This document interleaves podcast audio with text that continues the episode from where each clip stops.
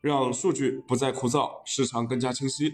大家晚上好，我是上海钢联我的钢铁网高级研究员亮哥，每天和四位来自钢材、铁矿石、煤焦领域的分析师，带你透过数据看钢铁。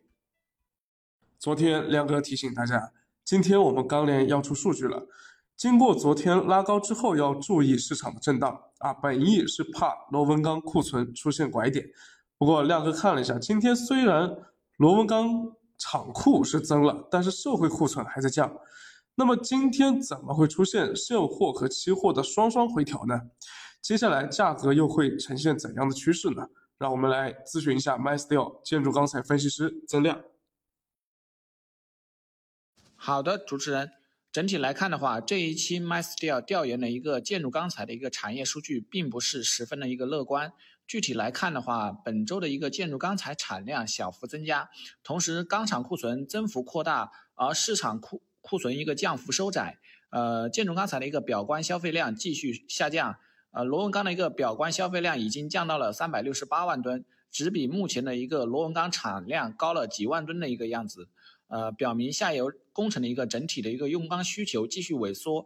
昨天我们也提到过啊，就是如果我们这一周的一个螺纹钢的一个表观消费量继续下降，就需要警惕整体的一个建筑材的一个需求萎缩以及累库的一个风险了。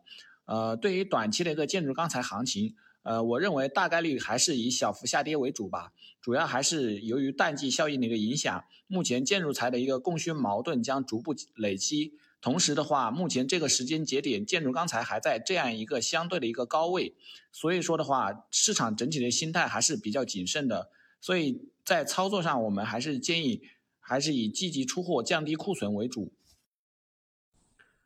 好的，谢谢曾亮，观点很清晰，操作建议也也很赞同啊。相较于螺纹钢啊，热轧今天数据还是不错的。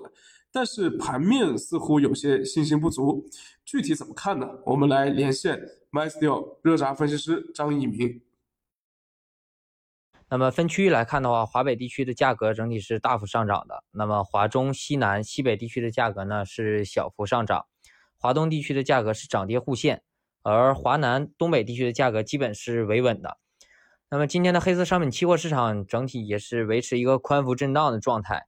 那么零一合约呢收跌百分之零点二一，现货市场呢心态比较平稳，商家报价呢依然是以上涨为主，整体低位成交表现尚可，高位成交呢稍显乏力。那么本周呢钢厂产量继续小幅下降，厂社库也均有所下降，短期呢市场供应压力不大，而需求在保持较强的韧性的同时呢，商家挺价的意愿也比较强。不过随着价格呢持续走高后，市场的恐高情绪呢还是有一点加重的。所以商家商家的订货积极性也不是很高，综合上来看的话，还是以建议以操出货套现为主。另外呢，今天的本网数据发布，供应整体是小幅下降的，厂社库呢均是大幅下降，数据整体看上去是偏利好的。下午盘面呢也是有一定的反应，那么也可以看出来，嗯，钢厂的厂库前移速度是有明显加快的，但是市场的需求表现呢依然是亮眼。需求需求整体回退呢是不及预期的，就像我昨天说的，这个需求回退不及预期，这个这个这个只要被佐证，那么盘面基本还要高位拉锯一段，嗯，很难直接向下，空头也很难直接解套，所以综合来看呢，预计明日热轧板卷的价格呢依然维持一个高位震荡运行的状态。谢谢张一鸣，我们接下来聊聊原料。最近唐山地区，我们注意到又有新的限产文件出台了。那这个新的文件对唐山地区的高炉有什么影响呢？是不是会利空铁矿石的价格，压一压铁矿石呢？有请 MySteel 铁矿石分析师柳溪。好的，主持人。十一月份以来，唐山地区多次下达限产文件方案，MySteel 也是对唐山地区的钢厂的情况进行一个持续的追踪。据了解。唐山地区目前的一个高炉开工率与文件要求的仍然有差距。根据文件要求，唐山地区高炉开工率仍有一个下降的空间。据 MySteel 目前了解，目前政策对钢厂的一个高炉烧结机实际新增影响是有限的。而且在用料方面的话，限产下，钢厂会提高球团块矿用量，代替一部分烧结矿。近期以来，钢厂已轮番增加球团块矿用量，但块矿作为生料录入配比有限。加之随着钢厂利润的变化，其对其品种的一个偏好也在改变，因此录入配比的一个品种间轮换速度可能会加快。好，谢谢刘希。接下来我们采访一下 MySteel 煤焦分析师熊超。熊超啊，焦炭今天盘面价格有所回落，是今天的数据出来的不理想吗？具体这个现货市场的数据表现怎么样呢？好的，今天又是周四出数据的时候，那我们来看一下焦炭的供应方面。首先，焦炭供应的话，本周是由于这个山西有个别的一个。停产，包括长治这边有限产啊，包括安阳这边的话也陆陆续续开始推空焦炉了，所以产量有一个比较大的下降啊。那本周的数据产量是减一点六四万吨，而库存这边呢，焦化厂继续去库，这周的库存降了三点九八万吨。钢厂这边的话，我们调研小样本的库存是有增加的，增了二点七七万。那么主要是因为大钢厂这边有部分高炉新投产，所以最近在补库备货。而大样本这边二十七样本的一个库存是下降了七点五八万吨。总体来看的话，这个。钢厂这边其实是有一个小幅去库的一个过程，那么港口这边的话，这周是有一个小幅累库，增了四点五万。那么综合来看的话，短期焦炭的一个基本面应该还是向好的，后续的话去产能还会继续落地，那么预预计的话供应应该还会继续小幅下降啊，短期利好这个价格的上涨。那么以上呢就是本周煤焦数据的一个情况。好的，谢谢各位。亮哥呢，先说说现货市场的观点。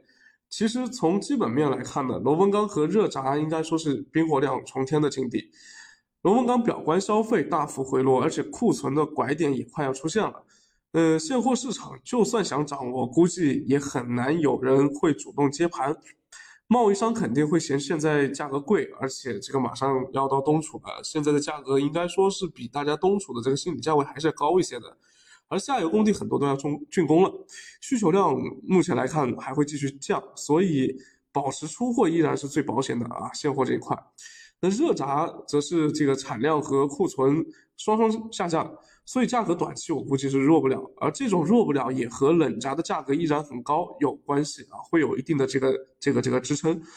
呃，而原料端呢，这个铁矿石和双焦近期我觉得是看不到跌的迹象啊，呃，所以这个。